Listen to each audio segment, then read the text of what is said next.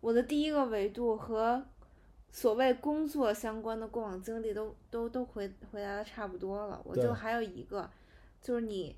你有没有在你当网绿的这个过程中，有特别印象深刻的经历和故事？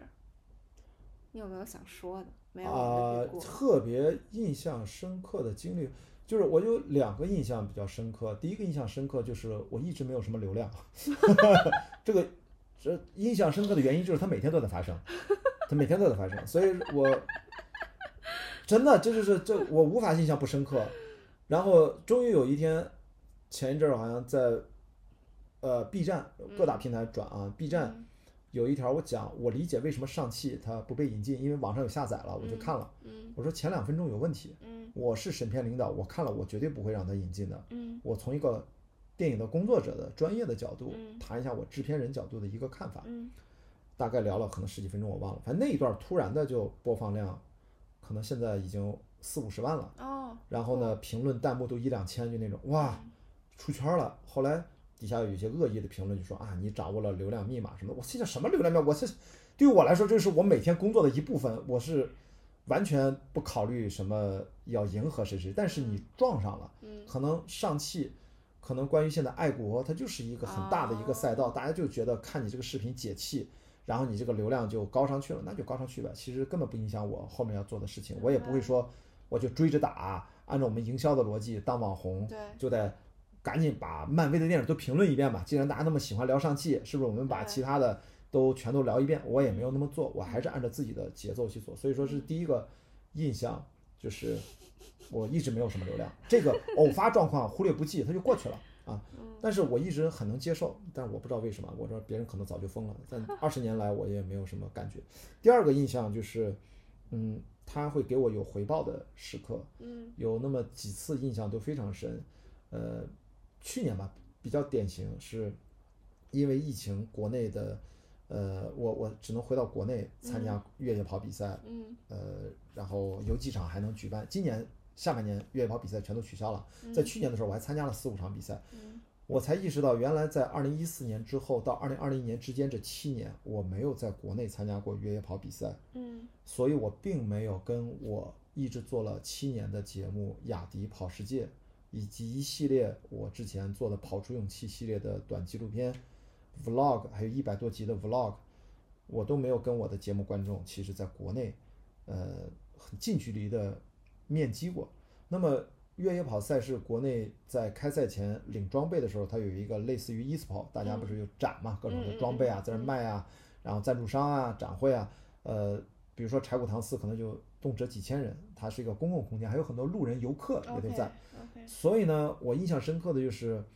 好几次比赛，我刚好带着赞助商去给人家站台送一些电解质水啊，外星人不是当时合作嘛，嗯然后往那儿一站台呢，我才意识到原来这么多人认识我，然后都说哇，是你是关雅迪吗？说我们终于见到活的了，哇，就全都来合影。其实一聊吧，就我那几天就是一两天，我基本啥都干不了，我只要我在那儿站着，就大家都能。当然我旁边还不要脸的挂了一个自己的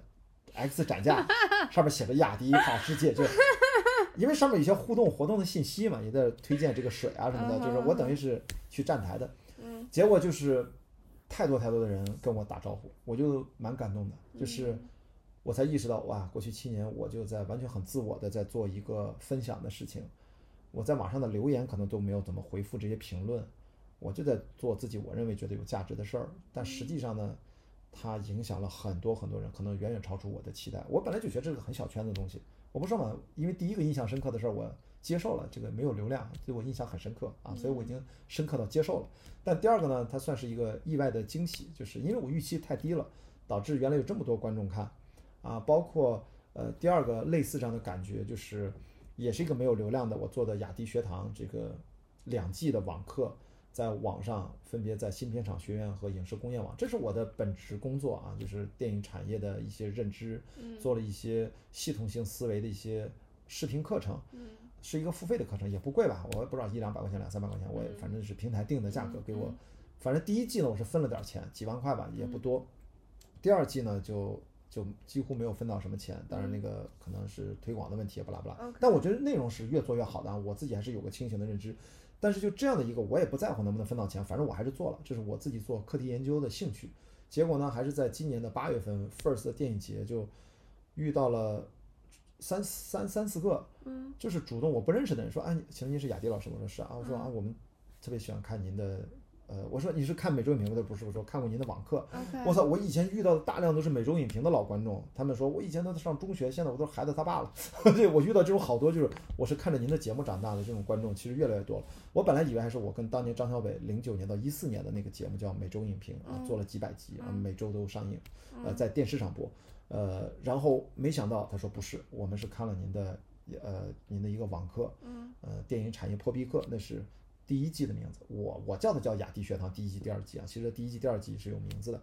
然后他说我们都很喜欢看，因为 First 的电影节的这些志愿者都是全国甚至世界各地的学电影专业的年轻学生来这儿的一个聚会，他们都是报名，而且要抢破头，还有筛选啊，嗯所以他们都是真正的这个未来的行业的这种从业者、准从业者。嗯所以他们说他们都看，这四个人都说他们老师课上就放我的课件儿。这个我在青岛电影学院和本院其实都有听到有学生跟我反映，老师在课上就放我的课件儿的视频，酷然后呢大家进行讨论。那我想说的就是，这也是对我印象很深的事儿，就是在嗯我做一些我始终认为有价值，但虽然嗯没什么人看，但实际上它在那个小圈子里面有影响力。对我来说，这个事儿的目的已经达到了啊！我并不指望我做一个东西要大众喜欢，嗯，你大众大家休闲喜欢干嘛来听我讲课啊？ 这不神经病吗？但是有些年轻人可能，或者说不用年轻人了，就是你还是一个从业者，我讲那些东西并不是针对学生层面的，实际上，嗯嗯所以呢，就这两个印象吧，一个就是嗯呃没有点击率和我这个可能传播不出去，嗯我我觉得可能就是我还真的没有那么厉害，其实要平静的接受这个事实，嗯所以就没有那么红啊，这都是相匹配的。呃，第二就是，哪怕我没有那么厉害，没有那么红，实际上还是无形当中真实的影响和改变了很多很多个平凡的普通人，跟我一样的普通人，我们之间互相的这种简单的交流，我觉得对我来说就是最大的鼓励啊、也让我更加平和的继续继续去去输入，转化成输出，就是继续去做内容吧。我做这些内容都是，呃，当然我家里面没没什么别的，就是书多啊，就是我闲书多，我就，所以其实就是看完了书，它会自动生成一些想法，然后你整理一下，然后你就看到一个东西，你就会反射一个想法，你看到一个嗯东西，我是需要不断的有东西进来，